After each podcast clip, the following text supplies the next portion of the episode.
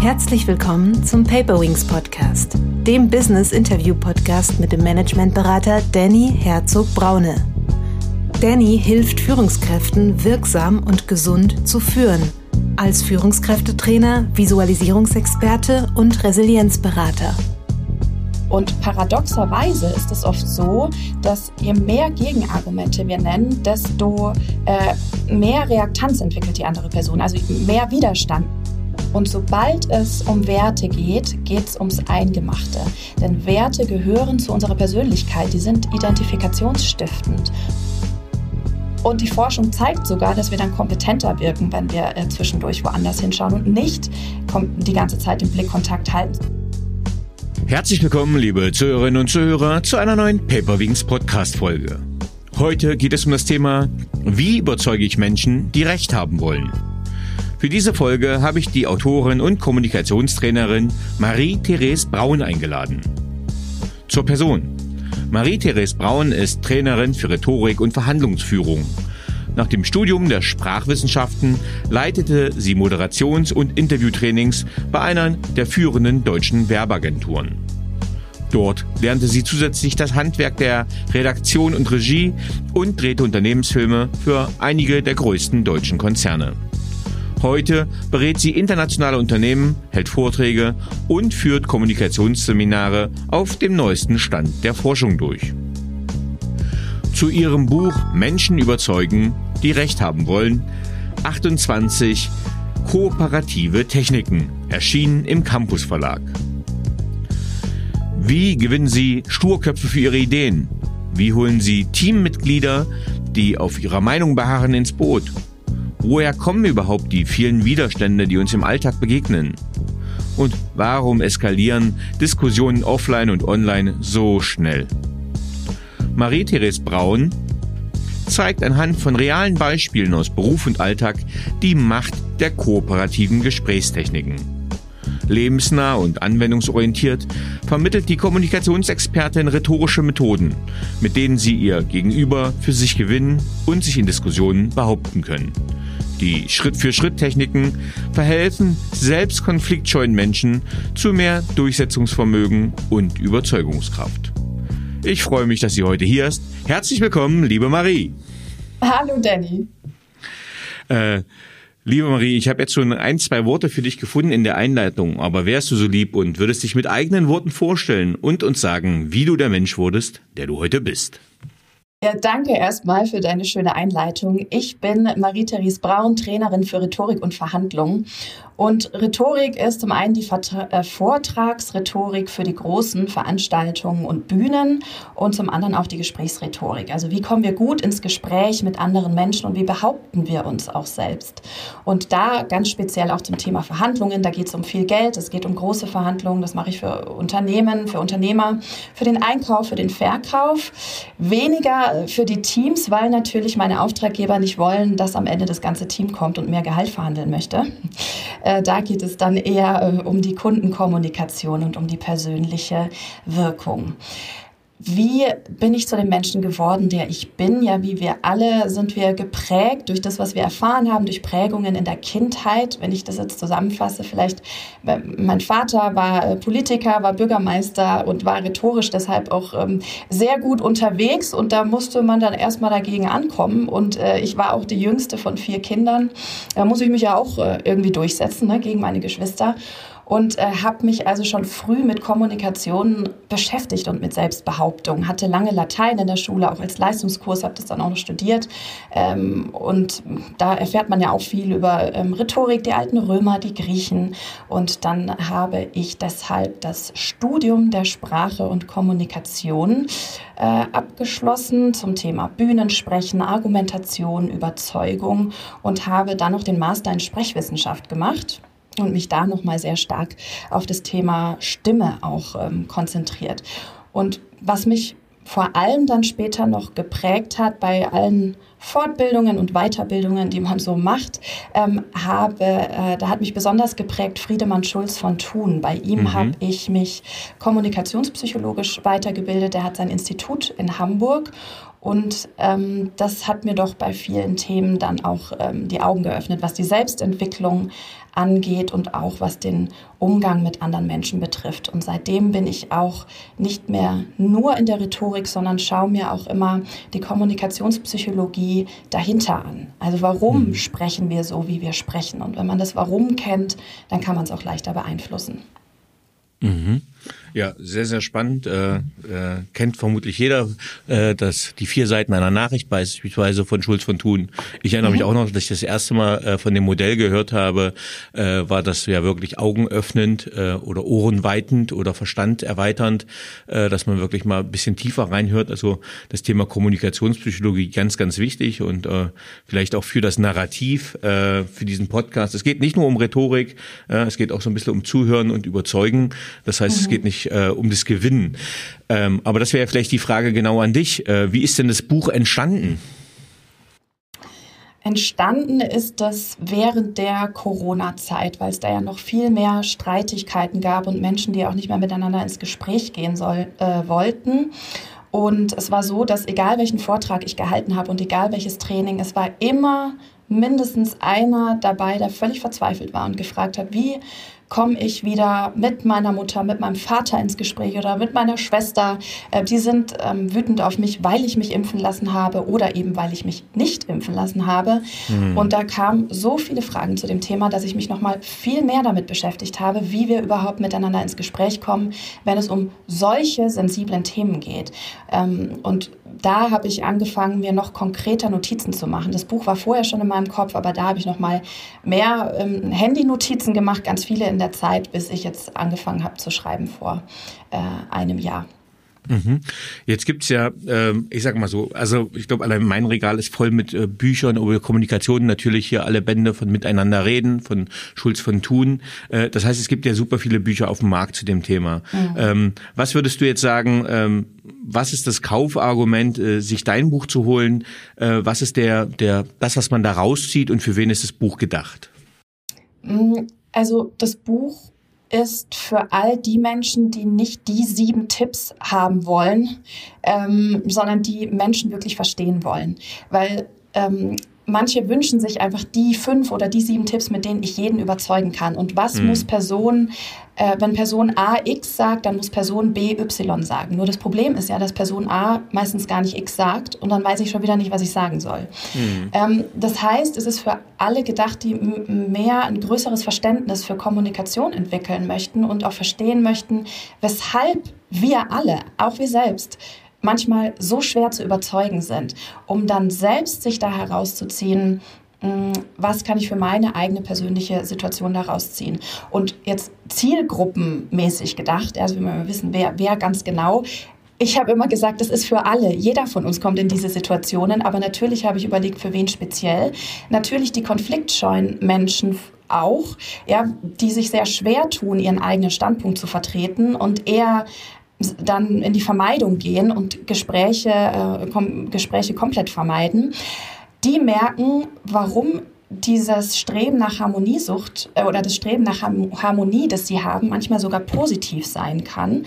Und auf der anderen Seite ist es aber auch für die Menschen, die sehr stark sind in ihrem Standpunkt und manchmal sogar zu konfrontativ ins Gespräch gehen, die merken, warum sie damit manchmal nicht weiterkommen.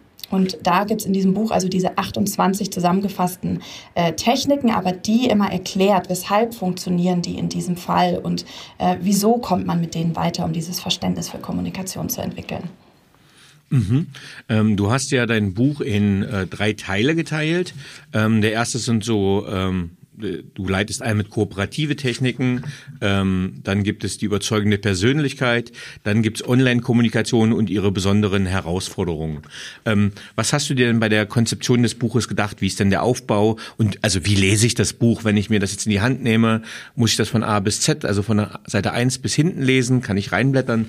Das war die Idee dahinter. Die Idee war, das möglichst strukturiert zu schreiben und zu sagen, okay, das funktioniert wie die Chronologie eines Gesprächs.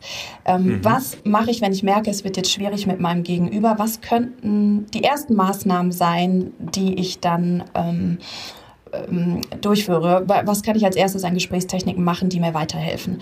Und ja, wie eine Chronologie des Gesprächs, aber das ist natürlich nicht komplett, kann man das so durchziehen, weil doch jede Situation und jeder Gesprächspartner, Gesprächspartnerin anders ist. Aber das war dieser strukturierte Gedanke dahinter. Wenn man sich aber mal das Verzeichnis anguckt, dann kann man auch sagen, okay, ich gehe direkt zur Selbstbehauptung nach hinten. Ähm, ich möchte da mal nicht mehr sprachlos sein, wenn mir jemand was entgegensetzt. Wie wichtig ist eigentlich Schlagfertigkeit? Ähm, dann kann man natürlich da auch sofort reinblättern. Man versteht auch jede Technik für sich sich, ohne dass man alles vorher gelesen hat. Alles ist für sich äh, verständlich. Mhm. Ähm, du hast eben schon mal das Thema angesprochen, was äh, in meinem Podcast immer ein sehr wichtiges Thema ist, nämlich das Thema Konflikte, weil ich als quasi als Berater erlebe, dass Firmen ganz oft vor allem deswegen dysfunktional sind, weil es persönliche Konflikte gibt und die meiner meiner Erfahrung auch aus äh, misslungener Kommunikation. Ähm, und du möchtest ja auch Irrtümer aufklären und du bringst gleich in deiner ersten Technik äh, das Prinzip der äh, konkretisierenden Fragen. Was verbirgt sich hinter dieser ja, ersten kooperativen Technik? Mhm. Ja, es funktioniert ja oft so, wenn wir Auseinandersetzungen haben, dass zwei Menschen gegenüberstehen und sich Argumente hin und her schmeißen. Ne? Dann geht's dann, ja, aber, ja, aber, ja, aber, ja, aber. Jeder argumentiert für seinen eigenen Standpunkt. Und was dann passiert, ist, dass ein riesen Argumenteberg zwischen uns steht. Und paradoxerweise ist es oft so, dass je mehr Gegenargumente wir nennen, desto äh, mehr Reaktanz entwickelt die andere Person, also mehr Widerstand nach dem Motto, jetzt erst recht. Also jeder redet sich ja beim eigenen Argumentieren noch mehr in seinen eigenen Standpunkt rein. Und was man jetzt also machen kann, ist, dass man das aufbricht, diesen Argumenteberg erst gar nicht entstehen lässt, äh, indem man diese Fragen äh, stellt. Also worum geht es hier eigentlich? Was ist dir wichtig? Was ich dadurch schaffe, ist, dass ich zum einen ähm, zeige, dass es mich interessiert, was die andere Person sagt, denn was setze ich für ein Signal, wenn ich direkt Ja, aber sage, dann zeige ich ja, dass ich nicht mal zwei Sekunden darüber nachgedacht habe, ob das, was die andere Person sagt, Sinn ergibt. Das heißt also, ich kann erstmal Interesse zeigen und kann auch Missverständnisse aufklären, indem ich erstmal nachhake, was meint denn die andere Person damit überhaupt? Und das fällt uns aber sehr schwer, weil ähm, besonders bei Themen, die uns wichtig sind, haben wir einen ganz starken Antwortreflex. Wir wollen sofort sagen, nein, das stimmt nicht, weil. Und was man dann machen kann, das ist ein kleiner Kniff, ähm, man kann seine Argumente nehmen und ein Argument direkt in eine äh, Frage umwandeln. Das heißt, statt also ich sage nicht, nein, das ergibt gar keinen Sinn, dafür haben wir doch gar keine Ressourcen, sondern ich wandle genau das in eine Frage um und sage, ähm, welche Ressourcen brauchen wir dafür und haben wir die? Oder mhm. statt dass ich sage, dafür haben wir kein Budget, kann ich auch konkret nachfragen und sagen, ähm, wie viel Budget brauchen wir dafür und haben wir das? Und was dann passiert ist, dass die andere Person Expertin ihres Standpunkts bleiben darf und er bereit ist, ihre Wissensgrenzen zuzugeben. Also er sagen würde, also ja, nee, da, da muss ich nochmal nachschauen. Ähm, stimmt, da, da muss ich nochmal nachlesen. Denn es nimmt ja in dem Moment niemand einen Gegenstandpunkt ein. Es geht also im ersten Schritt ähm, erstmal darum, gar keinen Gegenstandpunkt einzunehmen, sondern erstmal zu verstehen, worum geht es hier eigentlich. Mhm. Ähm, ich überlege mir gerade ein Setting, weil äh, das, was du gerade gespielt hast, das habe ich schon erfolgreich verdrängt gehabt, aber ich erinnere mich an viele Gespräche, wie polarisiert unsere Gesellschaft noch vor, äh, keine Ahnung, anderthalb Jahren war, genau um diese äh, Corona-Thematik. Äh, wo es Familien gespalten hat, äh, wo die Zündschnur kurz war. Ähm, bevor wir in das Gespräch, in, eine, in einen Dialog gehen, wie wichtig ist das Setting und was für ein Setting muss ich gewährleisten, damit es ein gutes Gespräch werden kann? Wenn es um wirklich heikle äh, Diskussionen geht, dann ist immer das Eins zu eins Setting das Beste und ähm, das Vier-Augen-Gespräch. Weil sonst hat ja mein Gegenüber immer das ähm, Gefühl oder hat das Ziel auch, sich vor den anderen allen zu rechtfertigen. Das ist ja dann nochmal ähm, viel schlimmer, weil es dann gleichzeitig um eine Drittüberzeugung geht von allen Beteiligten, die auch im Raum sind. Und da wird es viel schwieriger, ähm, mein Gegenüber zum Einlenken zu bringen. Wenn es also wirklich um schwierige Gespräche geht, ist das Setting immer ein Eins zu eins Setting und es sollte auch ähm, ähm, natürlich äh, ähm, schön gestaltet sein. Es sollte ganz klar sein, äh, dass wir uns jetzt äh, Zeit nehmen, auch gastfreundlich sozusagen. Also, dass man sich einfach wohlfühlt in diesem Setting und nicht das Gefühl hat, oh, jetzt äh, geht es aber konfrontativ zur Sache, ich habe hier mal richtig was mit dir zu besprechen, sondern dass sich beide Menschen wohlfühlen. Und ganz ohne Zuschauerinnen und Zuschauer, die überzeugt werden müssen. Mhm. Ähm Jetzt komme ich in eine Situation, ich nehme mal bewusst nicht eine einfache Sache wie, was für Brötchen willst du essen, ähm, sondern vielleicht eine, ich nehme mal noch was semi, semi-kritisches, wo soll der gemeinsame Urlaub hingehen? So. Mhm. Ähm, wie starte ich jetzt so ein Gespräch, äh, ohne dass es in eine Polarisierung geht, in ein Streitgespräch, sondern ähm, dass ich herausarbeite, dass ich einen Kompromiss, einen Konsens, äh, ein gutes Ergebnis führe, ohne dass es zum Streit kommt. Wie kann ich das da angehen?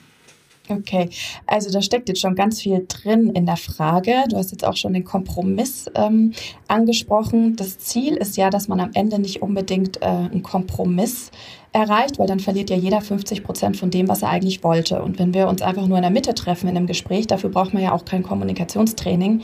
Ähm, das kann man ja machen, dem anderen entgegenkommen. Und wenn man dann sagt, okay, du möchtest eine Woche nach Rom und ich möchte jetzt eine Woche äh, in den Skiurlaub fahren, äh, mhm dann, dann teilen wir das eben auf. Ne? Dann macht man eben die Hälfte der Zeit das und die andere Hälfte das. Aber jeder findet eigentlich, ähm, derjenige, der eigentlich nach Rom wollte und jetzt Skifahren muss, findet diese Woche halt nicht toll.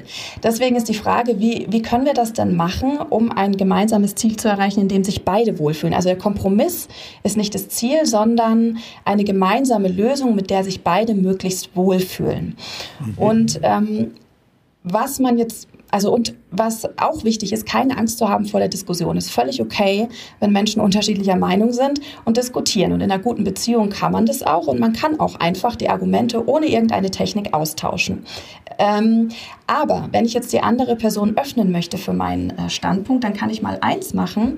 Ähm, das heißt, ich kann auf Gemeinsamkeiten gehen. Also wenn die eine Person, äh, wenn jetzt mein Partner sagt, ja, ich äh, will aber nicht schon wieder äh, nach Rom fahren, da waren die, wir die letzten fünf Jahre, dann kann ich anstatt, dass ich jetzt sage, ja, aber ähm, es ist doch toll, weil, kann ich die andere Person dahin bringen, dass sie sich nochmal zurückerinnert, indem ich auf die Gemeinsamkeiten gehe und sage, was war denn der Grund, dass du mit mir in den letzten Jahren äh, nach Rom gefahren bist? Was fandst du denn so schön an Rom?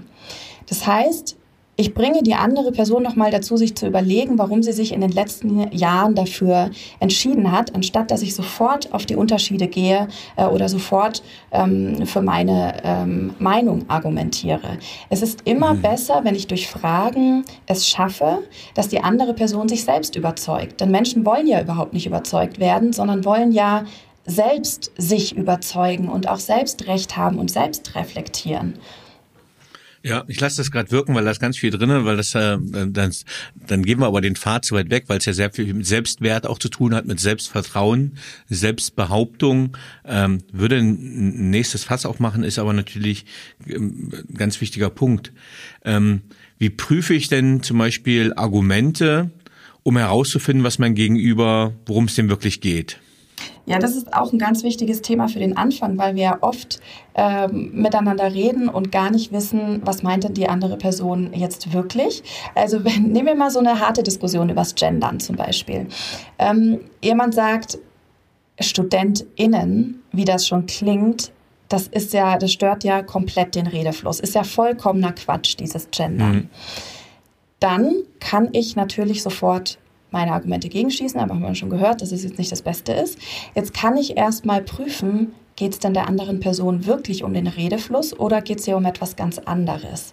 Und ich kann ähm, mit einer hypothetischen Frage fragen, angenommen, also diese hypothetische Frage beginnt immer mit angenommen, angenommen, dieses Argument, das du gerade bringst, gäbe es nicht. In dem Fall angenommen, es gäbe eine schönere Variante und dir würde der, und das würde den Redefluss nicht stören. Wie hm. würdest du denn dann darüber denken? Und wenn dann die andere Person sagt, ja, dann würde ich anders darüber denken, aber äh, es hört sich einfach äh, schlimm an, dann weiß ich, okay, das ist das echte Argument. Wenn die andere Person dann aber sagt, ähm, ja, äh, nee, da würde ich nicht darüber denken, anders darüber denken, weil dieser ganze Feminismus und Gleichberechtigungsquatsch geht mir schon lange gegen den Strich. Dann mhm. weiß ich, okay, es geht ja überhaupt nicht äh, darum, wie es klingt, sondern um was ganz anderes. Also im ersten Schritt ganz wichtig herauszufinden, was ist die echte, was ist das echte Gegenargument meines Gegenübers? Ja, ja, sehr, sehr stimmig. Ähm, also ich habe mir gerade auch notiert, ganz wichtig, einfach das Wort angenommen, ähm, einfach eine Hypothesenbildung, ähm, um dann in das Tiefere reinzugehen. Ähm, mhm. Vielleicht äh, liegt ja, hat Rom andere Ursachen, warum wir da nicht hinfahren. Ähm, ja, genau, natürlich. Das kann man natürlich auch beim Urlaub machen. Ja. Ähm, du hast etwas, das kannte ich vorher noch nicht. Äh, wir haben äh, nämlich ein Begriff, das ist ein Anglizismus, den klären wir auch gleich auf, da äh, fühle ich mich hier verpflichtet um den Podcast. Äh, äh, du redest nämlich von dem Emotional Labeling. Was, was verbirgt sich hinter dieser Technik und hinter diesem Anglizismus? Emotional Labeling bedeutet nichts anderes als Emotionen zu benennen. Und Emotionen zu benennen, das ist in einem Gespräch etwas ganz Wichtiges, um zu deeskalieren. Also ich kann meine eigenen Emotionen damit regulieren, ich kann es aber auch schaffen, die andere Person damit ähm, leicht äh, runterzubringen. Das heißt, wenn jemand loswettert und sagt, das ist ja schrecklich hier, ähm, Gendern, Masken, Impfungen oder auch im Büro, alles beschissen, dann äh, kann ich erstmal die ähm, Emotionen labeln, also wirklich einen Stempel draufsetzen ähm, und danach fragen und sagen, okay, du äh, klingst ganz schön wütend, was macht dich denn so wütend? Ja, und ähm, das Interessante ist, dass Studien gezeigt haben, dass sobald die Emotion angesprochen wird, dass kurze Zeit später diese Emotion in der Intensität nachlässt. Es kann sein, dass es erstmal kurz intensiver wird und dass die andere Person sagt, ja, ich bin auch wahnsinnig wütend, weil, aber das ist wie ein prall gefüllter Luftballon, den man dann anpiekst. Ja, ähm, da muss erstmal die komplette Luft raus um danach in Ruhe ähm, diskutieren zu können. Und das kann ich bei einer anderen Person machen und sagen, hier, Sie wirken äh, sehr wütend gerade, was macht Sie denn so wütend? Oder ähm, du wirkst gerade sehr enttäuscht, was ist es denn, was dich so beschäftigt? Oder auch in Kundengesprächen, Sie, Sie scheinen gerade noch zu zweifeln, was ist es denn? Ich ähm, kann es aber auch bei mir selbst machen und sagen, boah, ich bin gerade richtig wütend. Ja, und damit bringe ich mich auch selbst runter, indem ich das ähm, ähm, benenne. Mhm. Ähm, ich erinnere mich da doch an diesen äh, kurzen Spruch, jetzt bringe ich selber Agnizismen, you name it to tame it, also äh, du musst das Gefühl mhm. benennen, um es quasi zu zügeln. Äh, in dem Moment, äh, hast du schön gesagt, ne, wenn man das, äh, die Emotionen anspricht und man kann die Luft aus dem Ballon rauslassen, ähm, ist es halt auch möglich. Aber ist das nicht im deutschen Berufsalltag komisch oder ungewohnt, wenn man Gefühle anspricht? Wie ist da deine Erfahrung? Ja, also man darf es natürlich nicht übertreiben, ne? sonst bist du das Sensibelchen, wenn du da äh, jeden Tag ankommst ähm, und sagst, du, ähm, du bist da jetzt vorhin ähm, in den Raum reingekommen und ich, ich habe mich da in dem Moment total ignoriert gefühlt. Also du hast mich da gar nicht angeschaut. Ähm, also, ähm, und da möchte ich dir jetzt mal sagen, wie es mir damit geht und so weiter. Also wenn man es natürlich übertreibt und dann ständig Ich-Botschaften sendet, wie es einem geht, dann ist es natürlich nicht immer angebracht und nicht immer das Beste, ähm, weil das andere Personen auch äh, nervt und wir brauchen auch im Berufsalltag ein bisschen ähm, Pragmatismus, um ähm, äh, klarzukommen und uns auch auf die Sache zu konzentrieren. In dem Moment, wo aber die Emotionen richtig hochkochen und jemand auf 180 ist, da brauche ich es ja. Und da kann ich es einsetzen. Mhm. Also man muss wissen, äh, äh, wo. Also punktuell einsetzen ist durchaus etwas äh, sehr Sinnvolles. Ja, hier auch vielleicht ein kleiner Zuhörer, Zuhörerinnen-Tipp. Ähm, was ich gelernt habe jetzt äh, in ganz vielen Meetings, Moderationen, Workshops, dass wir wirklich immer so einen emotionalen Check-in am Anfang machen Ähm, das hilft ganz viel für die Klärung. Na, wie geht's dir gerade? Äh, was ist dein Gefühl? Äh, womit kommst du gerade rein? Äh, Habe ich sehr, sehr positive Erfahrungen gemacht. Das heißt, wenn jemand immer genervt und gestresst guckt, dann nimmt man das gerne als Workshopleiter, Seminarleiter oder Meetingleiter gerne auf seine Kappe und denkt, na, es ist das Fachthema das nervt ihn jetzt und man bezieht das ganz viel auf sich. Aber wenn jemand am Anfang sagt, du, ich bin einfach gerade genervt, der Bus kam zu spät, der Zug war zu spät, es regnet, mein Kind war heute früh anstrengend, als ich in die Kita gebracht habe, äh, dann findet das gleich einen ordnenden Rahmen, einen klärenden Rahmen und hilft halt für den weiteren Verlauf. Und tatsächlich ist dann das, was du gesagt hast, die Luft auch schon so ein bisschen rausgenommen. Und dann kann halt der Sachlichkeit und Fachlichkeit den nötigen Raum geboten werden, weil einfach diese emotionale Ebene schon super geklärt ist. Mhm, du kannst es viel besser einordnen. Und ähm, äh, wenn die Emotionen, im, also wenn der Elefant im Raum ist, so lange mhm. hat ja die Sache eh keinen Platz. Insofern erstmal ansprechen. Ich ja. habe das auch selber übrigens ähm, äh, äh in einer äh, prekären Situation gehabt. Ich habe ja in einer Werbeagentur lange gearbeitet, auch als Regisseurin und hatte da auch einen Vorgesetzten. Und ähm, der hat sich ein Konzept von mir angeschaut und fand alles schlecht dran. Also ich bin zu ihm ins Büro gekommen und er hat äh, war wahnsinnig genervt und hat gesagt, nee, also das musst du noch mal überarbeiten, das musst du noch mal überarbeiten. Das kannte ich gar nicht von ihm. Und ähm, wenn ich dann noch mal nachgefragt habe, war er auch genervt. Und ähm, als ich dann irgendwann äh, ge gesagt habe, du, ähm, du wirkst gerade richtig äh, genervt und ich habe den Eindruck, dass egal was ich gerade sage oder mache, dass es äh, falsch ist. Und dann mhm. hat er mhm. gesagt, nee, äh, ähm, tut mir leid, ja, ich bin gerade wirklich genervt, ähm, aber das liegt nicht daran. Ich habe heute Morgen äh, wahnsinnig viele Probleme gehabt, ich muss noch Zahlen liefern, das schaffe ich heute alles gar nicht mehr. Sorry. Und damit war es dann aus dem Raum und ich wusste, es geht gar nicht darum. Wir haben dann noch die zwei wichtigsten Punkte geklärt ähm, und ich habe den Rest dann mit dem Kameramann besprochen, so dass er da nicht mehr die Arbeit am Hacken hatte. Ähm, und damit war das dann gegessen. Ja, ja. Super Beispiel. Also auch hier, äh, so wie in dem ganzen Buch dann schneller Quick-Tipp, direkt in die Umsetzung bringen. Ähm. Was ist Paraphrasieren und wobei hilft mir das? Paraphrasieren ist etwas, äh, das auch sehr stark deeskaliert. Das steht auch eher am Anfang des Buches. Am Anfang geht es immer darum, so die Beziehung aufzubauen, äh, überhaupt ins Gespräch zu kommen, zu deeskalieren, damit meine Argumente, die ich später bringe, überhaupt gehört werden können. Also das zum Hintergrund, weil man sich vielleicht denkt, ja gut, aber alleine dadurch überzeuge ich ja nicht. Aber ich bringe die andere Person dadurch zum Zuhören, ähm, weil zum Beispiel ein Paraphrasieren stark deeskaliert. Und auch das kann ich gut gebrauchen, wenn die ähm, Emotionen hochkochen. Also wenn sich jemand auslässt darüber, wie schlecht das Projekt gelaufen ist, wie wenige Mitarbeiter sich daran beteiligt haben. Jemand hat alles alleine gemacht.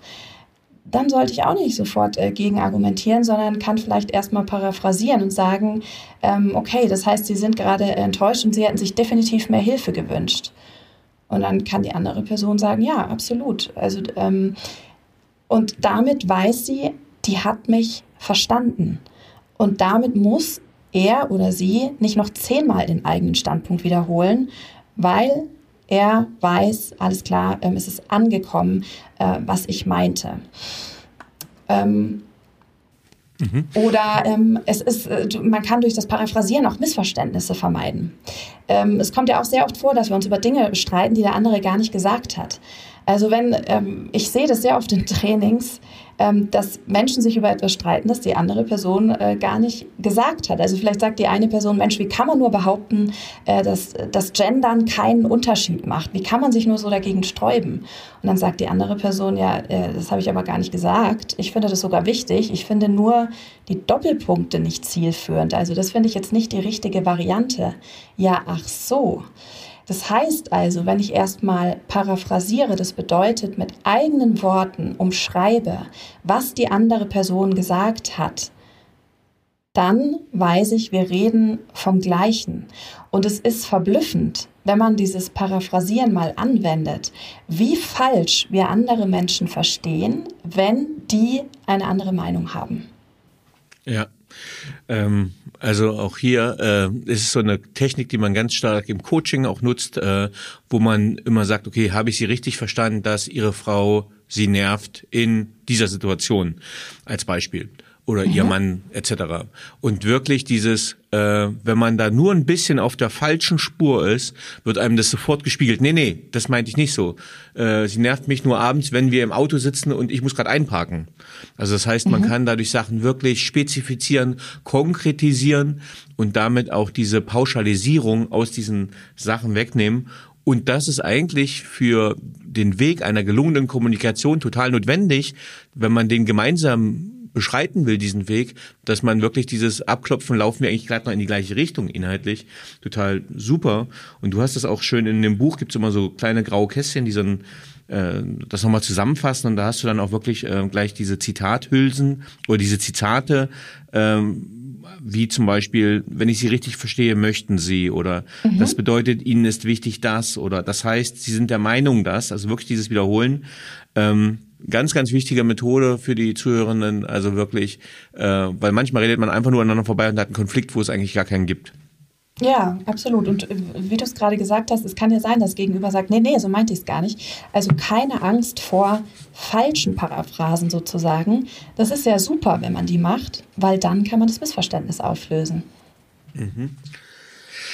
Ähm, jetzt hat man trotzdem, äh, ich habe mal gelernt in der Führung, wer fragt, der führt. Ähm, das heißt, in dem Moment, wo ich sage, äh, wie sind denn die Zahlen für Ihren Bereich, wie ist denn das, etc., äh, ja, dann führe ich, aber ich setze ja auch immer jemanden unter Druck. Äh, und in einem Gespräch kann es ja genauso sein. Äh, jetzt will mhm. ich bewusst empathisch, offen sein äh, und will nicht zu viel Redeanteil haben und will mich gar nicht zu sehr einbringen, da der andere auch zur Geltung kommt und stelle aber nur Fragen. Ähm, und aber auch das kann ja nach hinten losgehen. Ähm, wie frage ich denn richtig oder was sind gute Fragen? Ja, das kann natürlich wie ein Verhör wirken und manche Menschen werden dann auch richtig sauer, wenn sie merken, oh Mist, das weiß ich gar nicht. Ähm, ist ganz wichtig, dieses Verhör ähm, zu vermeiden, indem man zum Beispiel den äh, Vorteil vorwegsetzt. Also damit wir äh, die richtige Lösung finden, habe ich nochmal folgende Frage. Oder damit ich sicher gehen kann, sie richtig zu verstehen, habe ich nochmal folgende Frage. Ähm, damit vermeide, also damit, damit weiß ja die andere Person, ah ja, okay, die Frage hat einen Grund. Trotzdem, auch wenn ich das mache, sollte ich natürlich nicht nur fragen und von mir selber gar nichts preisgeben. Es ist sehr wichtig, auch selbst Offenheit zu zeigen. Gerade auch in diesen sensiblen ähm, Diskussionen ist es sehr wichtig, auch der anderen Person äh, zu zeigen, wie ich selber auf diesen Standpunkt gekommen bin, den ich habe. Ich darf den ja dann durchaus auch äh, verraten oder auch zwischen den Fragen selbst äh, natürlich was preisgeben und sagen, du, ähm, mir ist ähm, früher Folgendes passiert, bei uns war es so das, ich habe die Erfahrung gemacht, das, früher war es für mich schwierig, deshalb ähm, ist es heute für mich wichtig, das. Und dann hat die andere Person oft ein ganz anderes Verständnis äh, für meinen Standpunkt, wenn ich auch selbst offen bin. Also ich wirke ja wie ein Buch mit sieben Siegeln und wie ein, ähm, äh, wie, wie ein Verhörer, wenn ich da selber ähm, überhaupt nichts sage. Die Offenheit ist sehr wichtig. Mhm. Ähm, ich glaube, das ist nochmal ein ganz wichtiger Punkt, auf den wir gerade eingehen, äh, nämlich Haltung. Äh, Sprache folgt der Haltung, würde ich jetzt sagen. Ähm, mhm was oft quasi bei mir in Anführungsstrichen gebucht wird, ist das Führen von schwierigen Mitarbeitergesprächen. Ähm, ne, also äh, wir reden ganz viel auf, von Führung auf Augenhöhe äh, und jetzt hat aber trotzdem der Mitarbeiter äh, ein Projekt so richtig gegen die Wand gefahren. Ähm, und ich möchte, der Mitarbeitende weiß das, die Führungskraft weiß das und es kommt zum Gespräch. Wie kann ich mich als Führungskraft jetzt zum Beispiel mental drauf einstellen, dass das nicht wird wie, ja, es wird ein Verhör, äh, ähm, es wird nicht zu kritisch. Ich möchte das deeskalierend machen. Mit welcher Haltung sollte ich in so ein Gespräch reingeben, dass diese ganze Tonalität dann auch angemessen ist? Mhm. Boah, da gibt es natürlich auch sehr viel dazu zu sagen, weil man natürlich vor solchen Gesprächen auch eine Kontextanalyse ähm, ähm, machen ähm, sollte. Irgendwie hat der Mitarbeiter, wie, wie hat er sich vorher verhalten, wie verhält er sich jetzt, wie sind die Veränderungen mit der Zeit? Ähm, was weiß ich von dem Mitarbeiter, Mitarbeiterin. Wenn du jetzt nach der Haltung fragst und gar nicht jetzt konkret nach Techniken, dann würde ich sagen, wenn ich noch gar nicht richtig Bescheid weiß darüber, wa warum das jetzt passiert ist, gehe ich mit der Haltung rein. Ich will erst mal äh, verstehen, wie es überhaupt dazu kam. Denn wenn ich es verstanden habe, dann äh, können wir auch gemeinsam eine Lösung suchen, wenn ich weiß, was sein äh, Problem war. Und sehr wichtig ist auch, ich möchte auch als Führungskraft, also in dieser Haltung könnte dahinter stecken, ich möchte dem, anderen, dem Mitarbeiter, der Mitarbeiterin noch zeigen, wie es mir dabei geht. Also es wäre wieder diese Offenheit. Für mich ist es schwierig, wenn das und das passiert. Für mich ist es wichtig, ähm, das. Und ja, wenn wir von Augenhöhe sprechen, dann sprechen wir auch immer davon, dass ich kein vorschnelles Urteil über mein Gegenüber fälle, solange ich nicht weiß, was hinter seinem Verhalten steckt. Super. Ja, hilfreich. Ähm, du hast einen Bereich ähm, in deinem Buch, der heißt Wertediskussionen sensibel führen und hast da drei Techniken vorgestellt. Ähm, Touch, Turn, Talk, das sprachliche Werteframing und das inhaltliche Werteframing. Ähm, vielleicht kannst du uns ein bisschen sagen, wie gelingt es, äh, Wertediskussionen sensibel zu führen? Und wir sind ja gerade in einer hoch aufgehitzten, polarisierten Gesellschaft. Also äh, zu der polarisierten Gesellschaft möchte ich äh, noch was vorweg schieben. Es ist gar nicht so schlimm, wie viele denken. Also eine Polarisierung passiert ja in jeder leidenschaftlichen Diskussion. Ähm, und es ist okay, dass Menschen unterschiedliche äh, Standpunkte einnehmen. Es kommt uns jetzt nur gerade so geballt vor, weil wir viele Wertediskussionen haben. Und da geht es eben emotionaler zur Sache. Wir haben ähm, Rassismusdiskussionen, ja, die, die aufgedeckt werden online, dass wir hier sub, sub, auch subtilen Rassismus in unserer Gesellschaft haben. Dann Impfung, Gendern, Gleichberechtigung und so weiter.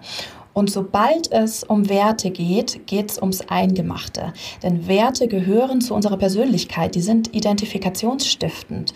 Und wenn da jemand etwas nur gegen diesen Wert sagt, dann ist das für eine Person wie ähm, ein persönlicher Angriff auf die Persönlichkeit. Und da äh, muss die eigene Persönlichkeit dann verteidigt werden.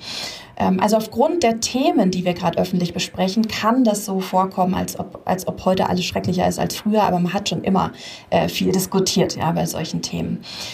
Jetzt ist deine Frage, wie man damit umgeht. Ähm, es ist so, wenn, wenn Menschen unterschiedlicher Meinung sind, gerade bei solchen Themen, dass sie schnell wieder ihre Argumente auspacken und die andere Person mit ihren Werten überhaupt nicht sehen.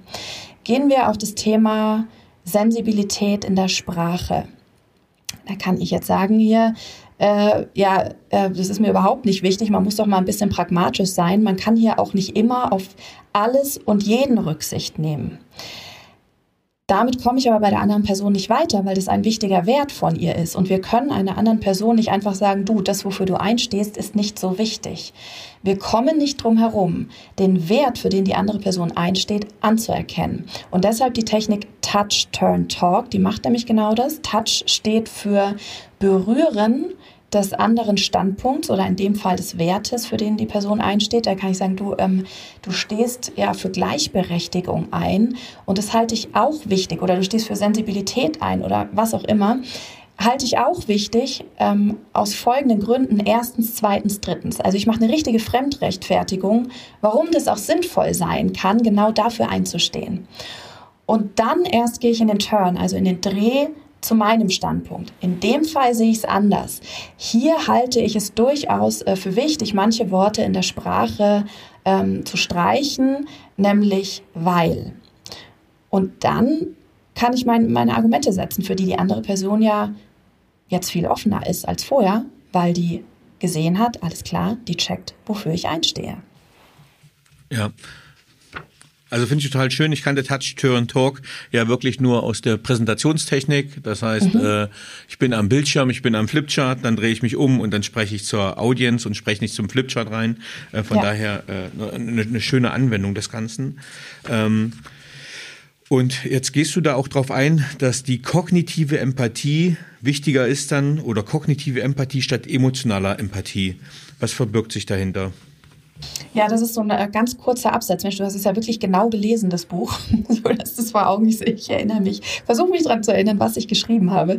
Ähm, die, äh, das ist, sind ja zwei komplett unterschiedliche Dinge. Und was man natürlich nicht machen sollte, ist empathisch wirklich da rein zu versinken, was die andere Person gerade fühlt und da in einem Mitfühlen und vielleicht sogar Mitleiden zu versinken, worum es auch immer geht. Ähm, sondern dass ich kognitiv verstehe, weshalb die andere Person diesen Standpunkt hat, den sie hat. ohne dass ich mich dazu sehr reinfühle, denn dann schalte ich ja automatisch meine Ratio und meinen äh, Standpunkt aus und verliere mich auch zu sehr äh, selbst. Ist ja auch sehr belastend. Ne? Also wenn man jetzt mal in, einem, in, ein anderes, in einen anderen Lebensbereich reingeht, wenn jetzt ähm, Ärztinnen, Ärzte oder auch medizinisches Fachpersonal den ganzen Tag emotional empathisch ist, ist es wahnsinnig ähm, belastend. Auch da ist wichtig, eine kognitive Empathie eher zu haben und zu wissen, okay, wie geht es meinen Patientinnen und Patienten, ohne dass ich das selber fühlen muss. Und in jeder Diskussion ist diese kognitive Empathie wichtig, um, ähm, und dabei kann mir natürlich Touch-Turn-Talk helfen, denn während ich den anderen Standpunkt berühre ähm, und selber nochmal sage, warum der ja in bestimmten Fällen sinnvoll sein kann, merke ich ja kognitiv, ah ja, das hat ja wirklich rationale Gründe, das ergibt ja wirklich Sinn in manchen Momenten, ohne mich dazu sehr ähm, rein zu versinken. Mhm. Ähm, jetzt haben wir vorhin schon mal so ein bisschen von dem Setting gesprochen und wenn wir nicht im Online-Meeting sind, wo man eigentlich nur so ein bisschen den Torso sieht und ein bisschen das Gesicht, sondern wir sind in realen Meeting-Situationen oder Workshop-Situationen. Ähm, dann kriegen wir ja ganz viel Kontext über die Körpersprache mit. Ähm, wie sollte ich auftreten? Wie sollte ich auf meine Körpersprache achten? Und welchen Einfluss hat das auch auf die Wahrnehmung meiner Kompetenz? Das heißt, du meinst jetzt tatsächlich in diesen Workshop-Situationen, die du angesprochen hast, mit mehreren äh, Personen? Genau, ich, es kann ja. auch es kann auch eine, eine Zweier-Situation sein, aber ähm, ich weiß halt, dass viele sich so ein bisschen unbeholfen dann mit ihrem Körper fühlen, gerade in angespannten ja. Situationen. Ähm, und ich sage mal, der Körper folgt dann, folgt dann der Geisteshaltung, aber es kann ja auch Wechselwirkungen erzeugen, indem ich sage, okay, ich achte jetzt auf meinen Körper und das spiegelt sich wiederum auf meine Haltung ab. Ähm, wie gehe ich da quasi in so Gespräche rein, bewusst, im Bewusstsein der mhm. Beachtung der Körpersprache? Ja. Ähm Wichtig ist, ähm, nicht zu wild rumzufummeln, äh, rumzufuchteln mit den Händen. Das haben wir ja manchmal. Äh, dass, wenn wir nicht so genau wissen, worauf wir hinaus wollen, wenn wir Sprechdenken in der Sprache nicht wissen, wie der Satz endet, dass wir manchmal die Gestik sehr wild benutzen. Und das wirkt absolut nicht kompetent, denn kompetent wirkt, wenn wir strukturiert sind. Ja, erstens, zweitens, drittens oder dieser Punkt ist wichtig, der nächste Punkt ist auch wichtig. Und wenn wir auch körpersprachlich und mit der Gestik zu dem stehen, was wir eben gesagt haben. Das bedeutet konkret, also wenn man mit, der, mit den Händen, mit dem Arm ähm, etwas zeigt, dass man den nicht gleich sofort zurückzieht und das nächste zeigt, sondern mal zwei, drei Sekunden äh, diese, diese Haltung hält und dazu steht, zu dem, was ich jetzt gerade sage. Das ist wichtig. Und den Arm lasse ich jetzt da. Sonst wirke ich fahrig, wenn ich zu, ähm, zu wild bin mit der Gestik. Also zielgerichtet und mal die Gestik zwei, drei Sekunden halten. Ansonsten gebe ich generell zur Gestik nicht viele ähm, Tipps in dem Buch, weil natürlich die Körpersprache und Gestik sehr stark mit der Persönlichkeit äh, zusammenhängt und das etwas sehr Individuelles ist. Deshalb habe ich zur, zur Gestik jetzt diesen ähm, Tipp und was körpersprachlich noch sehr interessant ist, was die Forschung gezeigt hat, ist, ähm, dass wir deeskalieren können und gleichzeitig sogar auch noch kompetenter wirken, wenn wir zum Gegenüber im 30-Grad-Winkel stehen oder sitzen. Also es ist hm. merkwürdig, ja, aber es ist ähm, so, wenn wir nicht konfrontativ gegenüberstehen. Ne, man sagt ja immer, ja, du musst Blickkontakt halten, dem anderen zeigen, dass du aufmerksam bist. Es kann aber auch nach hinten losgehen, denn wenn wir komplett frontal zueinander nebeneinander sitzen oder stehen. Es ist wie im Tierreich, oh, die stellen sich zum Kampf äh, mhm. gegenüber und das Thema steht zwischen uns. Und da ist es mal sinnvoll, das zu öffnen, also so leicht die Schultern zu öffnen, äh, so ungefähr einen 30-Grad-Winkel zu erreichen, denn dann steht das Thema nicht mehr zwischen uns, sondern wir schauen gemeinsam auf dieses Thema drauf. Und wenn du jetzt aber nach Meetings mit mehreren Menschen fragst, ne, man kann jetzt nicht zu jedem äh, im 30-Grad-Winkel sitzen, dann mhm. ist es da so, ähm, dass du schauen kannst, wer ist die wichtigste Person in dem Meeting? Wer ist die Nummer eins für mich? Wen will ich in diesem Meeting für mich äh, gewinnen? Es muss ja nicht die hierarchisch höchste Person sein. Es kann auch jemand sein, äh, mit dem ich sonst schneller mal aneinander gerate. Also das muss ich mir vorher klar machen. Ähm, und dann dafür sorgen, mit dieser Nummer eins im Meeting im 30-Grad-Winkel zu sitzen, nicht direkt gegenüber. Ja, ganz spannend und auch sehr wichtig und äh, gerne mal ausprobieren, auch mit einem äh, Partner, Partnerin. Äh, also ich habe das gelernt auch beim Coaching, gerade die Ausrichtung der Stühle von der Grundkonstellation, dass sie halt mhm. nicht gegenüber gepaart sind, sondern genau wie du sagst, in so einem leichten Winkel ausgerichtet, weil das gibt dann eine, die richtige Gesprächsatmosphäre. Ähm, jetzt äh, kenne ich meine Frau ist Richterin. Ähm, und ähm, da ist es ganz wichtig, natürlich eine Autorität auszustrahlen und auch eine Stimme kompetent wirken zu lassen. Das kann bei Frauen, wenn die emotional sind, ja ins Negative umkehren, dass die Stimme sich überschlägt, sehr hoch wird und dann nicht sehr kompetent und nicht sehr überzeugend wirkt. Wie kann ich denn gewährleisten, dass meine Stimme kompetent klingt und wie kann ich im Zweifel in einer hitzigen Diskussion auch ähm, mit meiner Stimme deeskalierend wirken? Es gibt zwei Stimmmerkmale, die entscheidend sind. Das eine äh, betrifft die Sprechmelodie. Das heißt also, wenn, wenn ich mir jetzt vorgestellt hätte vorhin mit, mein Name ist Marie-Therese Braun und ich bin Sprechtrainerin, ich bin Kommunikationsberaterin. Ja, ich freue mich, Danny, heute mit dir zu sprechen. Dann hebe ich ja ständig am Ende einer Sinneinheit meine Stimme an. Und wenn ich dann mhm. nicht weiter weiß, dann ähm, brauche ich ein ähm, M. Und wenn ich dann zum Schluss kommen will, dann brauche ich ein Genau. Das war es eigentlich. Und dieser, das nennt man Hochschluss, ja, das mit der, mit der Stimme immer nach oben geht, das, ist, das kennen wir im Deutschen, diese Sprechmelodie vom Fragen äh, stellen. Mhm. Und wenn wir ja selbst so klingen, als ob wir uns Fragen stellen, uns anscheinend selbst nicht so richtig vertrauen, wie sollen uns dann andere vertrauen? Deshalb statt Hochschluss den sogenannten Tiefschluss realisieren. Mit der Stimme öfter am Ende einer Sinneinheit nach unten gehen. Ich bin Marie-Therese Braun, ich bin Verhandlungsberaterin und ich freue mich sehr auf dieses Gespräch mit dir, Danny. Dann klingt das ja schon ganz anders. Also das ist etwas, was man trainieren kann mit der Stimme, also die Stimme am Ende einer Sinneinheit öfter zu senken. Etwas Zweites äh, nennt sich Indifferenzlage. Es ist eine bestimmte Tonhöhe äh, der Stimme. Denn wenn man jetzt mal so fragt, ja, ähm, welche Tonhöhe wirkt kompetent, ja, dann ist es leider wirklich so, ähm, dass die tiefen Stimmen kompetenter wirken als die hohen Stimmen. Und da kann man mhm. sagen, klasse, dann haben wir Frauen ja schon mal einen natürlichen Nachteil. Aber ähm, das Gute an der ganzen Sache ist, dass es nicht um eine in die Tiefe äh, gedrückte Stimme geht, sondern um eine entspannte Stimmlage.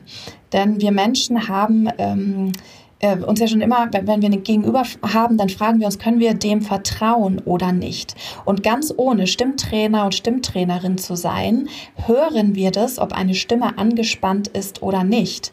Und wenn jemand den ganzen Körper anspannt, weil er sich vielleicht in einem Thema nicht so sicher ist, vielleicht nicht so kompetent ist, ähm, und den ganzen Körper deshalb anspannt, dann spannen sich auch die Stimmmuskeln an. Und wenn die angespannt sind, dann schwingen die häufiger in der Minute. Das heißt, die Frequenz steigt und die Stimme ist höher.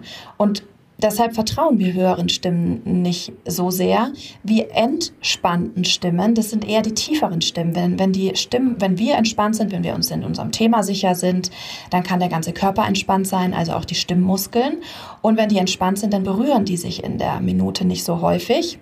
Die Frequenz ist tiefer und die Stimme ist tiefer.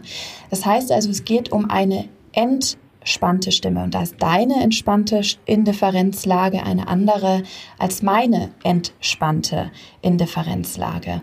Und ähm, übrigens zum, zum äh, Hintergrund noch, indifferent. Das bedeutet, ähm, ist, äh, ich bin indifferent etwas gegenüber, mir ist etwas egal sozusagen.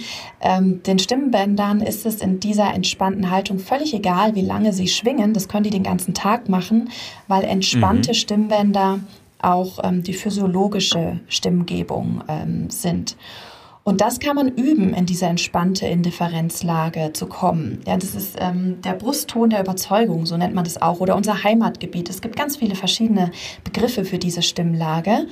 Und das können mal die Zuhörerinnen und Zuhörer ausprobieren beim nächsten Mittagessen oder Abendessen oder wenn, wenn ähm, sie was ganz Leckeres essen, dann kann man vor sich hin summen. Hm, lecker. Da beim leckeren Essen, beim Genießen, da sind wir entspannt. Und dieses Summen, hm, das ist ähm, der untere Teil unserer äh, Indifferenzlage, in der wir für andere angenehm klingen und kompetent klingen und auch für uns selbst. Also es gibt ähm, eine interessante Untersuchung Menschen wurde die eigene Stimme vorgespielt, einmal höher, also angespannter und einmal tiefer in der Indifferenzlage. Und die Menschen, die ihre eigene Stimme tiefer gehört haben, haben sich auch selbst entspannter und sicherer gefühlt. Es lohnt sich also, diese Stimmlage mal aufzusuchen. Ähm, spannend, ähm, weil das klang jetzt für mich, das mm, klang hat mich gleich an das Om erinnert. Ähm, was ja auch quasi eine Beruhigungstechnik ist oder eine zu sich Findungstechnik und was einen sehr angenehmen Klang auch mit sich bringt. Ähm, wenn wir jetzt in Richtung Rhetorik kommen, geht es natürlich auch einfach mal um knallharte Techniken. Das heißt, wie baue ich zum Beispiel Argumentationsketten auf und wie platziere ich auch einfach Argumente, wenn ich überzeugen will. Ähm, du stellst da die TAF-Technik vor. Was verbirgt sich dahinter? TAF äh, bedeutet Thema, Argument, Folge. Also wie wir normalerweise ist es ja so, dass man häufig lernt, erst sage ich meinen Standpunkt und dann nenne ich die drei wichtigsten Argumente dafür. Was passiert aber, wenn ich einen Standpunkt nenne, den der andere ablehnt, dann gehen ja gleich die Schotten runter. Oh je. Ähm, wir sollen hier eine neue Software im Unternehmen einführen. Darauf habe ich ja gar keine Lust wie interessiert wird sich dann die andere Person diese Argumente anhören? Oder wenn es um diese heiklen Themen geht, oh nee, jetzt kommt der oder die mit Feminismus an, da habe ich wirklich gar keine Lust drauf. Das heißt also, den eigenen Standpunkt erstmal nach hinten äh, zu setzen und die Argumente zuerst zu nennen. Das heißt also, ich sage so ungefähr, äh, welches Thema es geht. Also es geht darum, hier die, ähm, die Leistung insgesamt zu steigern, äh, im Unternehmen oder ähm, ja, es geht darum, wie wir bessere äh, Führungskräfte finden oder was auch immer das Thema ist. Also ganz grob das Thema äh, anschneiden, ohne den eigenen Standpunkt dazu zu nennen. Und dann, also das ist das T in TAF, dann kommt A, nämlich die Argumente ja, interessante Untersuchungen haben gezeigt, dass oder es ist für uns wichtig, dass wir ähm, das umsetzen, dies umsetzen oder äh, da, ich nenne meine Argumente hintereinander und erst dann sage ich und deshalb halte ich es für sinnvoll, ähm, dass wir folgendermaßen vorgehen. Das ist die TAF-Technik. Ja, super. Ähm, also auch ganz wichtig, dass man das mal ein bisschen übt, äh, in die Anwendung bringt. Mhm. Äh, damit wirkt man dann einfach überzeugender und äh, das sind einfach so wirklich einfache Techniken. Äh, wenn man die so ein bisschen verinnerlicht, die bringen einen dann wirklich weiter. Ähm, Jetzt ist ja Aufmerksamkeit, wir haben das am Anfang schon mal vom Gespräch gehabt, ganz wichtig, dass ich meinem Zuhörenden auch Aufmerksamkeit checkt, äh, schenke, äh, nicht nur im Sinne von Respekt und Wertschätzung, aber nur so kann ja ein Dialog entstehen.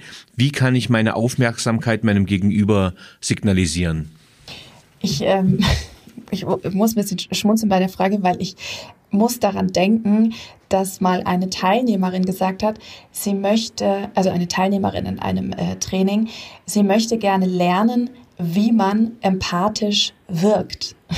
Also sie wollte nicht wirkt, empathisch schön, sein, ja. sondern ja. sie, wie man empathisch wirkt. Ah Mensch, da weiß ich ja schon Bescheid, Mensch, das wird ja ein klasse Training. Äh, und ich so, ja, wie, wie kann ich denn ähm, so wirken, als ob ich aufmerksam wäre?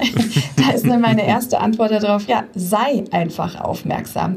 Denn, ähm, ja gut, sei es einfach, ja. Gut, dann wäre das Buch relativ kurz geworden, jetzt sei einfach überzeugend und so weiter. Aber ähm, es ist natürlich schon so, dass alles in der Körperhaltung, in der Stimme auch aus einer inneren Haltung herauskommt. Und ich bin immer äh, ein Freund davon, ähm, da dieses aus der inneren Haltung auch rauskommen zu lassen, damit sich vieles in Stimme und Körpersprache von selbst ergibt. Wenn ich also mit der inneren Haltung rangehe, mit Neugierde, mit Interesse, mich interessiert, was du dazu denkst und ich höre dir jetzt wirklich zu, dann ergibt sich ja ganz vieles von selbst. Dann bin ich ja aufmerksam, dann höre ich zu, dann halte ich meine Klappe in dem Moment. Aber zum Beispiel ist auch äh, dabei auch wichtig zu wissen, manche haben sich das so sehr antrainiert, der anderen Person ins Auge, in die Augen zu gucken, weil man das immer hört. Aufmerksamkeit signalisiere ich durch Blickkontakt. Das hatten wir ja vorhin schon. Das kann ähm, nach hinten äh, ähm, losgehen und es wirkt auch merkwürdig, wenn wir äh, gemeinsam argumentieren und du hältst äh, jetzt krampfhaft äh, den Blickkontakt mit mir. Hm. Und äh, nix dabei vielleicht auch noch, wie so ein Wackeldackel. Hm.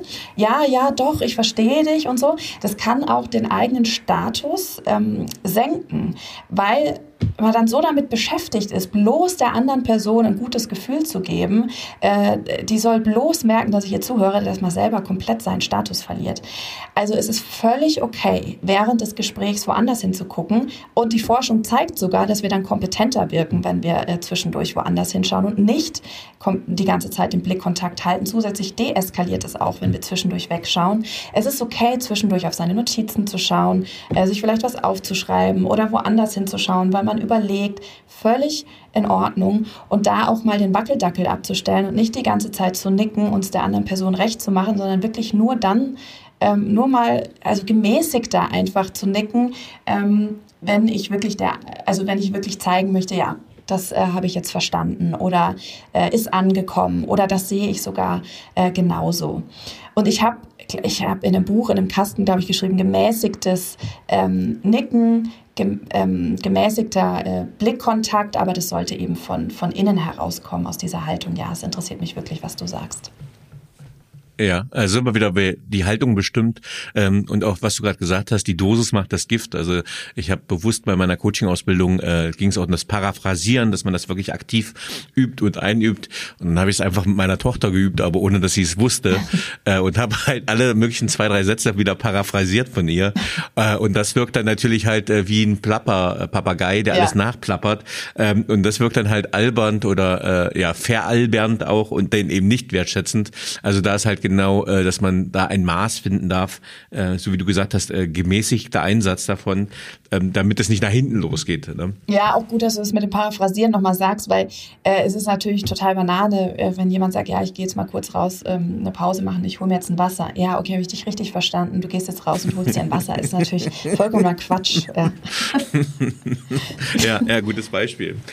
Ähm, Du hast noch was Spannendes, ähm, ein Thema, was ich auch mal sehr spannend finde, auch in der schriftlichen Kommunikation. Und zwar heißt diese, diese Technik oder äh, dieser Bereich mit der Ich-Diät zu einer kompetenteren Wirkung. Mhm. Ähm, wie stark, wie wenig, wie viel darf ich das Wort Ich nehmen im Senden von Botschaften? Ne? Wir sagen ja auch, ich fühle mich. Also es geht ja viel auch um Ich-Botschaften, damit ich den anderen nicht offensiv adressiere.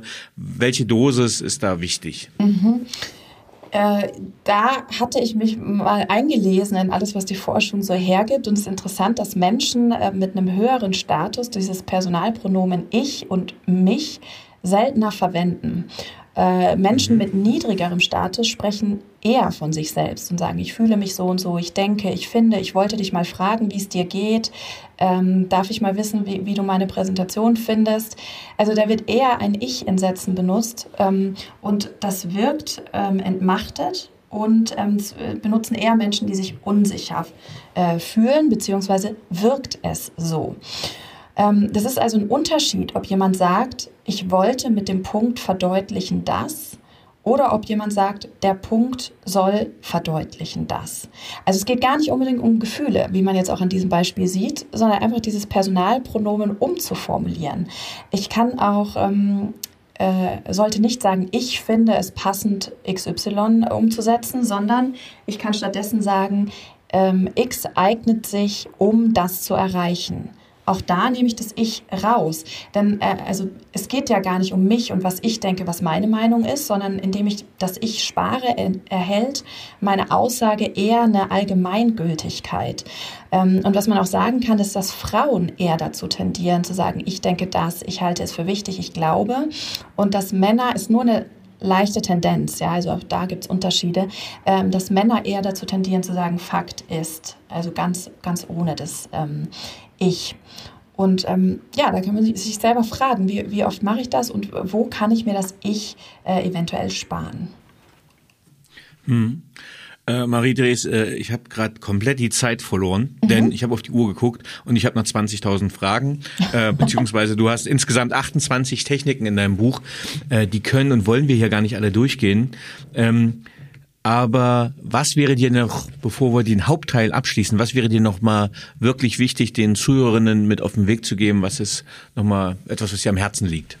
Äh, mir liegt äh, auf dem Herzen, dass ähm, wir nicht zu ungeduldig sein sollten und unsere Erwartungen in Diskussionen nicht zu hochschrauben sollten. Manche glauben, ich muss doch jetzt die perfekte Technik zur Hand haben, damit die andere Person sofort nach meinen zwei genialen Sätzen danach sofort meiner Meinung ist. Das wird gerade bei schwierigen Themen nicht passieren. Und äh, da die Erwartungshaltung mal runterzuschrauben und zu sagen, mein Ziel im Gespräch ist es jetzt nicht sofort zu überzeugen, sondern mein Ziel ist, ähm, die andere Person zu öffnen und zum Nachdenken zu bringen ist ein realistischeres Ziel. Dann gehe ich auch nicht so ähm, mit einem schlechten Gefühl aus diesem Gespräch raus. Denn wenn ich sage, ich möchte unbedingt überzeugen, dann scheitere ich ja ganz oft. Aber wenn ich sage, mein, mein Ziel ist, ich möchte die andere Person öffnen, ich möchte sie auch verstehen und ich möchte auch meinen Standpunkt setzen, das ist mir wichtig. Ähm, dann habe ich mein Ziel erreicht, selbst wenn ich die Person nicht sofort überzeugt habe. Es ist immer wichtig im Hinterkopf zu haben, gerade bei sensiblen Themen. Überzeugung passiert nicht über Nacht. Überzeugung braucht Zeit. Und manchmal geht es erstmal nur darum, Zweifel zu säen oder seinen eigenen Standpunkt selbstbewusst zu setzen, damit der auch im Raum steht. Und es ist mir auch wichtig zu sagen, dass wir das uns nicht sparen sollten, weil wir Angst haben vor der Reaktion. Denn wenn wir es zum Beispiel mit Demokratiefeindlichkeit zu tun haben, was setzen wir denn für ein Signal, wenn wir dann gar nichts dagegen setzen und die Klappe halten? Dann könnte ja die andere Person denken, ja Mensch, denen habe ich es jetzt aber mal gezeigt, die denken da bestimmt auch drüber nach. Da hatten die aber mhm. nichts mehr zu sagen dann. Es ist so wichtig, gerade in solchen Fällen den eigenen Standpunkt mindestens zu setzen und zu sagen. Und dann kann ich schon zufrieden aus dem Gespräch rausgehen. Und oft ähm, ist mir auch wichtig, ähm, haben wir mehr Chancen zu überzeugen, als wir vorher glauben. Und die Geschichte am Ende, das ist ja wie so ein Epilog, ähm, die Daryl Davis-Geschichte, wo es ein, ein Schwarzer geschafft hat, über 200 Ku Klux Klan-Mitglieder davon zu überzeugen, aus diesem Clan auszusteigen, aus diesem rassistischen, zeigt ja, dass man, wenn etwas fast unmöglich erscheint, es doch schaffen kann. Es geht. Ja, sehr schöne letzte Worte zu dem Hauptteil. Ähm, jetzt hätte ich noch ein paar persönliche Fragen an dich. Mhm. Was braucht Führung deiner Meinung nach heute wirklich? Bessere Kommunikation, also nicht unbedingt mehr Kommunikation, aber bessere Kommunikation und weniger ähm, operatives Arbeiten. Ich sehe in Unternehmen immer noch ganz viele Führungskräfte, die gar nicht die Zeit haben zu führen, weil sie selber mit ihren eigenen Aufgaben so beschäftigt sind und im operativen Geschäft drin stecken, dass sie äh, dafür einfach gar keine Zeit haben. Aber nur durch Kommunikation können wir ja Menschen führen und Menschen weiterentwickeln. Und ähm, in Führung ist es auch wichtig, ein Verständnis von Menschen zu haben. Denn leider ist es ja oft auch in Change-Prozessen so, dass äh, Mitarbeiterinnen und Mitarbeiter oft schnell abgestempelt werden, wenn die nicht sofort mitziehen. Das sind dann die Jammerer, die haben keinen Bock und so. Jetzt müssen wir uns da mal einen Motivationstrainer reinholen und so. Aber die mal ernst zu nehmen und zu fragen, was steckt denn dahinter, hinter den Zweifeln? Wie ticken Menschen? Müssen wir die dann vielleicht auf unterschiedliche Art und Weise äh, mitnehmen? Das ist ähm, eine zweite wichtige Sache. Also es ist eine bessere Kommunikation, weniger operatives Eingreifen. Und das zweite ist, ein Verständnis für Menschen äh, und ihre Bedürfnisse zu haben. Ja, äh, sehr stimmige Antwort. Äh, Kommunikationsfähigkeit ist auch immer noch auf Platz eins der meistgeforderten äh, ja, Führungsfertigkeiten und Fähigkeiten, die es braucht. Ähm, auf welche berufliche Leistung bist du besonders stolz oder glücklich? Das ähm, Stolz ist ja ähm, sehr wichtig, das zu spüren für die eigene Zufriedenheit. Anscheinend noch wertvoller als Dankbarkeit, habe ich mal gelesen. Und trotzdem ist es, fällt es mir wirklich schwer, das zu definieren, ähm, was es ist.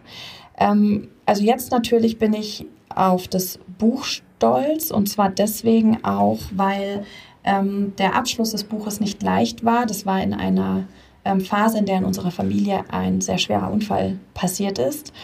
Und ich habe das dann mit dem Verlag aber zusammen hinbekommen, diese Korrekturphase trotzdem ähm, sehr gut abzuschließen. Ich bin immer noch sehr zufrieden damit. Es wäre auch nicht anders geworden, wenn dieser Unfall nicht passiert ist. Aber ich bin sehr stolz darauf, diese Resilienz gehabt zu haben oder diese Kraft ähm, gehabt zu haben, beides hinzubekommen, für die Familie da zu sein äh, und gleichzeitig dieses Buch ähm, fertig äh, zu arbeiten, mhm. fertig zu schreiben.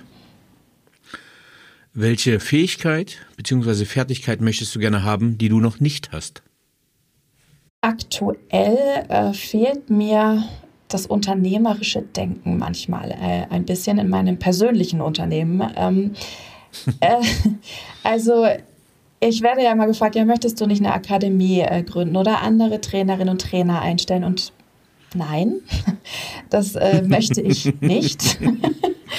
äh, möchtest du denn nicht eine große Online-Akademie machen? Nein, ich möchte eigentlich eher äh, selbstständig bleiben und auch eins zu eins äh, weiterhin arbeiten und auch nicht online, sondern ähm, äh, in der Präsenz arbeiten. Also dieses unternehmerische Denken darf ich bestimmt noch weiterentwickeln.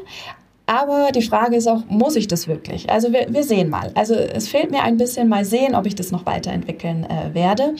Das andere ist Geduld. Also ähm, das ist eine wichtige Eigenschaft.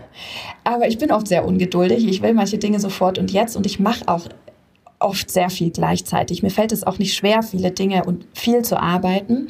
Und manchmal habe ich deswegen wenig Geduld mit anderen, ähm, die einfach mehr, mehr ähm, Zeit brauchen. Also ich darf ein bisschen geduldiger manchmal sein. Mhm. Welche drei Bücher haben dich am meisten beeindruckt und beeinflusst? Äh, ein Buch, das auch immer noch in meinem äh, Nachtkästchen äh, liegt, ist Tuesdays with Maury.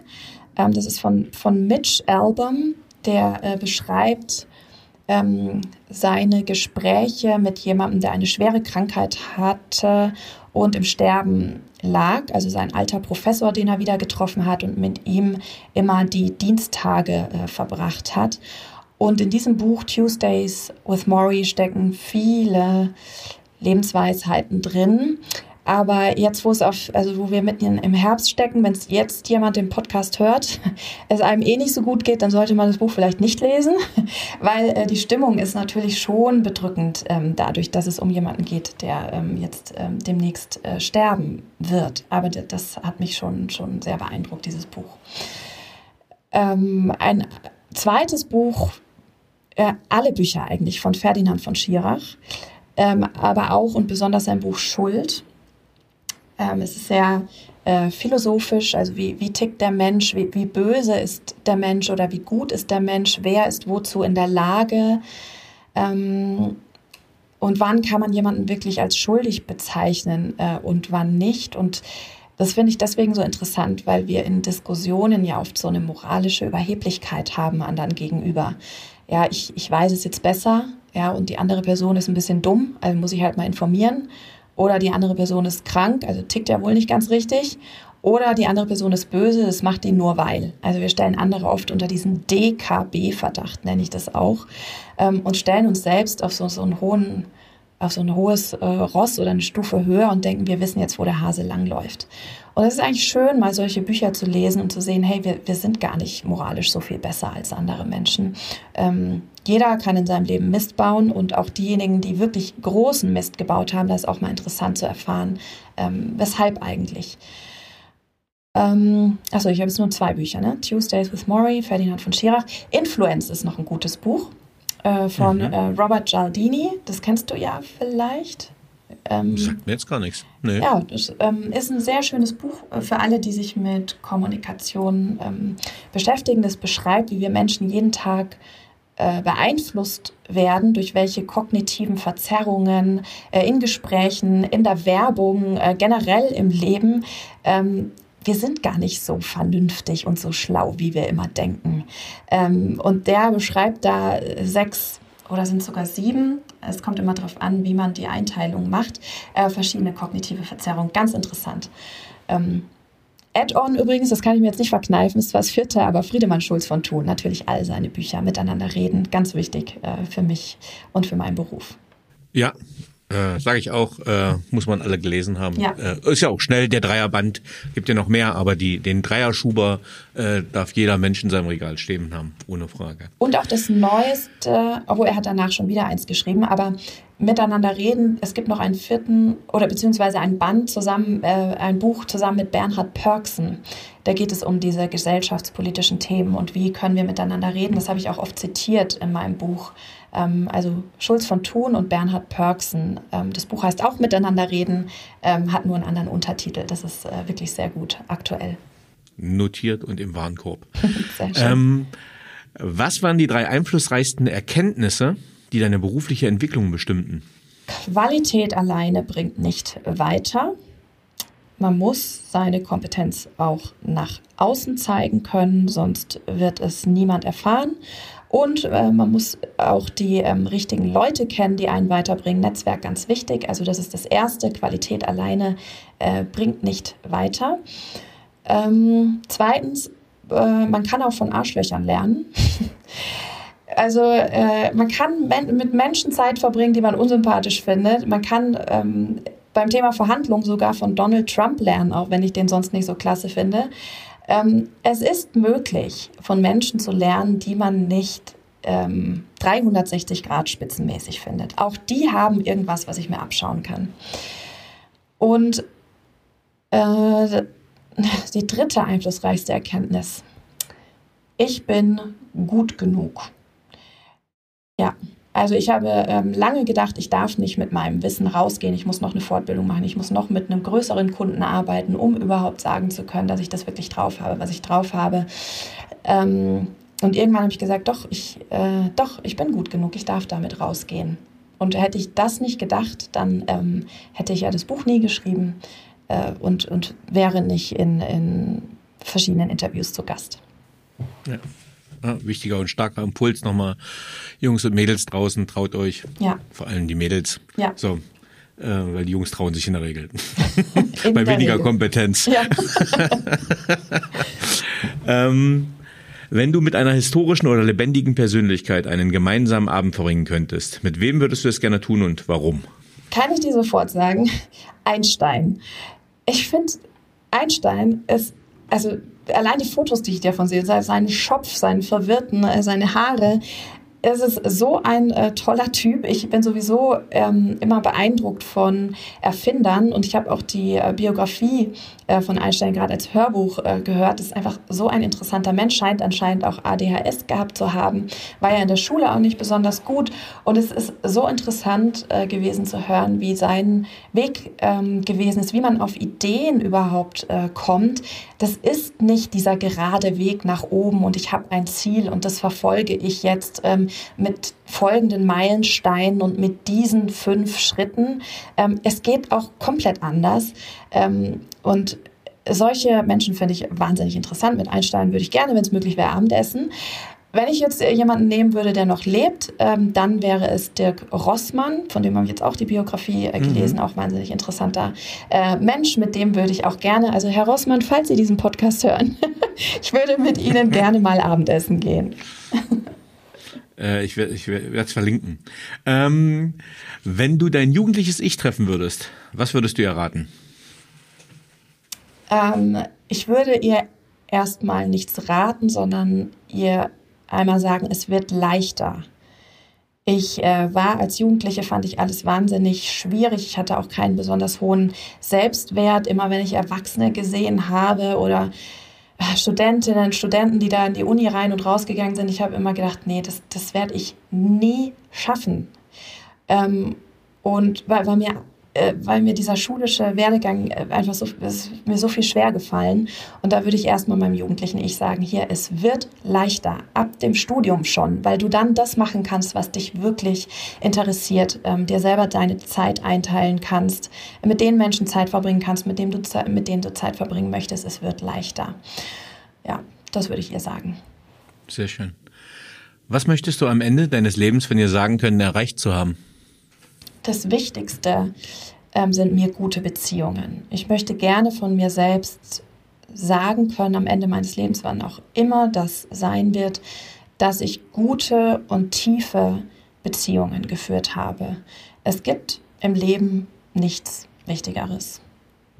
Und das Zweite daneben wäre, dass ich auf andere einen positiven Einfluss hatte, dass andere durch mich einen Vorteil hatten. Also dieses Thema Selbstwirksamkeit. Ich möchte am Ende sagen können, ich habe bei anderen etwas, einen positiven Einfluss gemacht. Sehr schön. Hast du ein Lebensmotto, Credo oder Mantra? Und wenn ja, wie lautet es? Ähm, nee, ich habe äh, kein spezielles Lebensmotto. Ich habe viele Dinge, die ich mir immer mal wieder in den Kopf zurückhole. Und eins davon, wenn ich es jetzt nennen sollte, ist, ähm, Beziehungen funktionieren dann, wenn wir es aushalten, dass andere anders sind als wir. Ja, das lassen wir mal stehen äh, und lassen Sie als Impuls wirken. Sehr stark.